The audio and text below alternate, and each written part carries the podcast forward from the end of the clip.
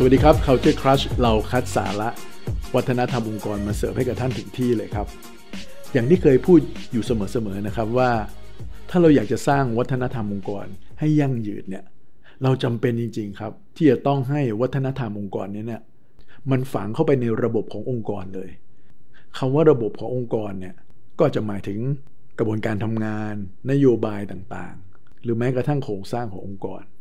แต่ระบบระบบหนึ่ง ซึ่งถ้าเราฝังไปแล้วเนี่ยมันจะเกิด Impact สูงมาก ๆ ต่อการสร้างวัฒนธรรมองค์กรก็คือตัว HR system นั่นเองครับ แล้วถ้าเราพูดถึงกระบวนการของ HR ทั้งหมดแล้วเนี่ยหัวใจมาก ๆ เลยนะครับ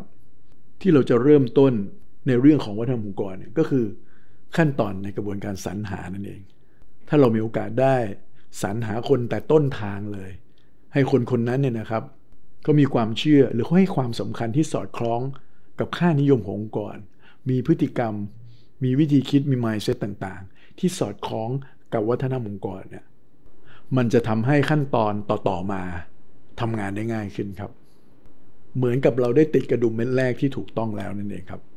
แต่หลาย ๆ องค์กรเนี่ยอาจจะยังให้ความสำคัญเกี่ยวกับเรื่องของความรู้ความสามารถประสบการณ์ ซึ่งไม่ได้ผิดอะไรนะฮะอันนั้นเป็นสิ่งที่สำคัญมาก ๆ เลย แต่ถ้าเราแถมไปด้วยว่าเขามี บุคลิกลักษณะวิธีคิดมี value ต่างๆ ในตัวของเขาเองเนี่ยสอดคล้องกับวัฒนธรรมองค์กรด้วยนะ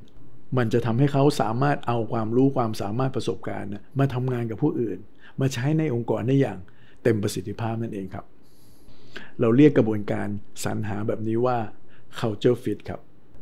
เอาแล้วไอ้ culture fit selection หรือการสรรหาแบบ culture fit เนี่ยมันทำยังไงได้ ขั้นแรกเลยเนี่ยนะครับ เราต้องมั่นใจก่อนว่าเราชัดเจนหรืออยังในวัฒนธรรมองค์กรของเรา เราไปสร้างความชัดเจนในเรื่องของ core value vision mission ขององค์กร และใน core value พวกนี้เราถอดออกมาเป็นชุดพฤติกรรมที่ชัดๆเลยว่า เราอยากเห็นคนที่มีพฤติกรรมแบบไหน mindset ยังไงในการทำงาน แล้วมันมีความชัดเจนตรงนั้นแล้วเนี่ยนะครับ เราถึงเอาพฤติกรรมต่างๆ เหล่านี้มาออกแบบเป็นกระบวนการในการสรรหาคนนั่นเองครับ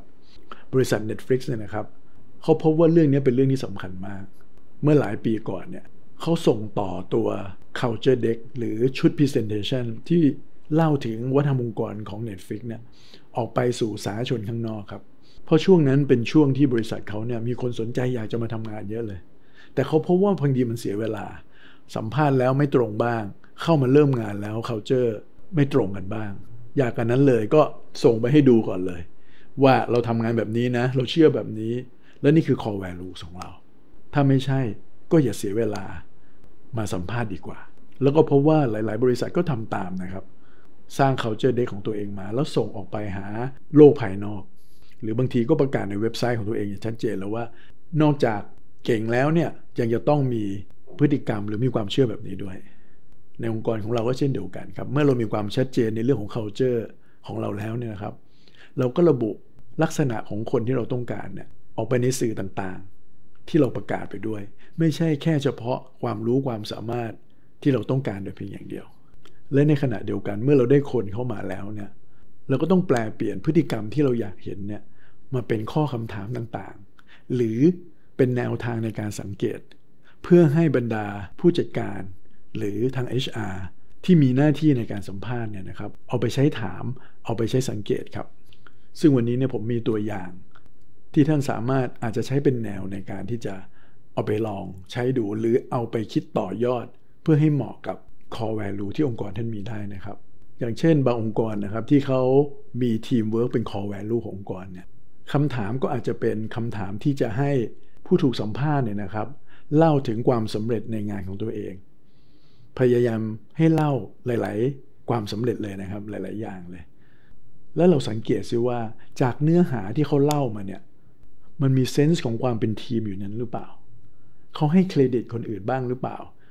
หรือในเรื่องราวต่าง ๆ เนี่ย center คือตัวเขาเองหมดเลย ถ้าเขาตอบไม่ชัดเจนเราก็สามารถถาม probe เข้าไปได้อีกนะครับ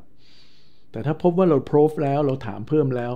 เรื่องราวก็ยังเป็นตัวเขาเป็นหลักอยู่เนี่ย ก็แสดงว่าทีมเวิร์กมันอาจจะไม่ใช่ความเชื่อแล้วครับเขาอาจจะเก่งนะครับ แต่เขาอาจจะไม่ได้เชื่อเรื่องทีมขนาดนั้น เพราะเป็นไปได้ยากครับว่าในความสำเร็จ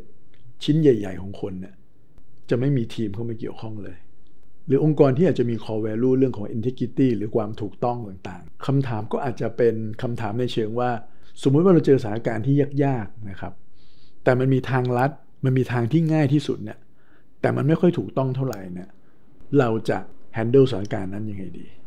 อันนี้เป็นตัวอย่างนะครับ แล้วดูซิว่าเขาตอบยังไงออกมา และในท่ามกลางในเนื้อหาสาระของการตอบตรงนั้นเนี่ยมันสัมผัสถึง integrity ของเขาหรือเปล่า หรือตัวอย่างหนึ่งนะครับ สมมติว่าท่านมี innovation เป็นหนึ่งใน core value ก็อาจจะถามไปในเชิงว่า มีไหมที่เรามีเหตุการณ์ที่มันยากๆ หรือเจอปัญหา แล้ววิธีการเดิมๆมันใช้ไม่ได้ผล ท่านทำยังไง ท่านใช้วิธีการอะไรเป็นต้นนะครับ แล้วดูซิว่าเวลาเขาตอบออกมาเนี่ยมันมีวิธีการใหม่ ๆ มันมีอะไรที่เป็นเชิงนวัตกรรมอยู่ในคำตอบหรือเปล่า และสังเกตอีกครับว่า เวลาเขาตอบเนี่ยเวลาเขาพูดถึงนวัตกรรมพูดถึงอะไรที่มันเป็นแนวทางใหม่ ๆ วิธีการใหม่ ๆ ที่เขาทำอะมันว้าวพอไหมน้ำเสียง สีหน้าท่าทางเวลาเขาพูด ถึงนวัตกรรมนั้นๆเนี่ยมันเกิดมันสะท้อนถึงความกระตือรือร้น สะท้อนถึงความตื่นเต้น แววตาที่เป็นประกาย มากน้อยแค่ไหน ถ้าเขามีสิ่งเหล่านี้เนี่ยก็แสดงว่าเขาให้ค่ากับมัน เขารู้สึกภูมิใจในสิ่งนั้นนั่นเองครับ ซึ่งอันนี้ก็เป็นตัวอย่างเล็กๆน้อยๆนะครับ ที่ท่านสามารถจะเอาไปสอดแทรกในคำถาม เวลาสัมภาษณ์งานในการสรรหาคนของท่านได้ นอกเหนือจากคำถามที่เกี่ยวกับเรื่องของความสามารถประสบการณ์ความรู้ หรือ qualification อื่นๆครับ การสรรหาแบบ culture fit เป็นหนึ่งในกระบวนการ HR เท่านั้นเองนะครับ ที่ท่านสามารถจะเอาไปใช้ได้ แน่นอนครับยังมีขั้นตอนอื่นๆ ใน HR ไม่ว่าจะเป็นเรื่องของการ on board L&D เรื่องของ reward and recognition เรื่องของ performance management ก็ตามเนี่ยเราก็สามารถที่จะ ใช้วัฒนธรรมองค์กรเนี่ยสอดแทรกไปในเรื่องต่างๆ เพื่อให้ประสบการณ์ของพนักงานคนหนึ่งเนี่ยเขาได้สัมผัสวัฒนธรรมองค์กรอย่างเต็มที่นั่นเองครับ แต่ culture fit เป็นหนึ่งในขั้นตอนที่สร้าง Impact สูงสุดครับ เพราะเป็นประตูด่านหน้าในการรับเขาเข้ามาเลย และนี่คือเนื้อหาสาระของ EP นี้นะครับ เราพบกันใหม่ในครั้งหน้านะครับ วันนี้สวัสดีครับ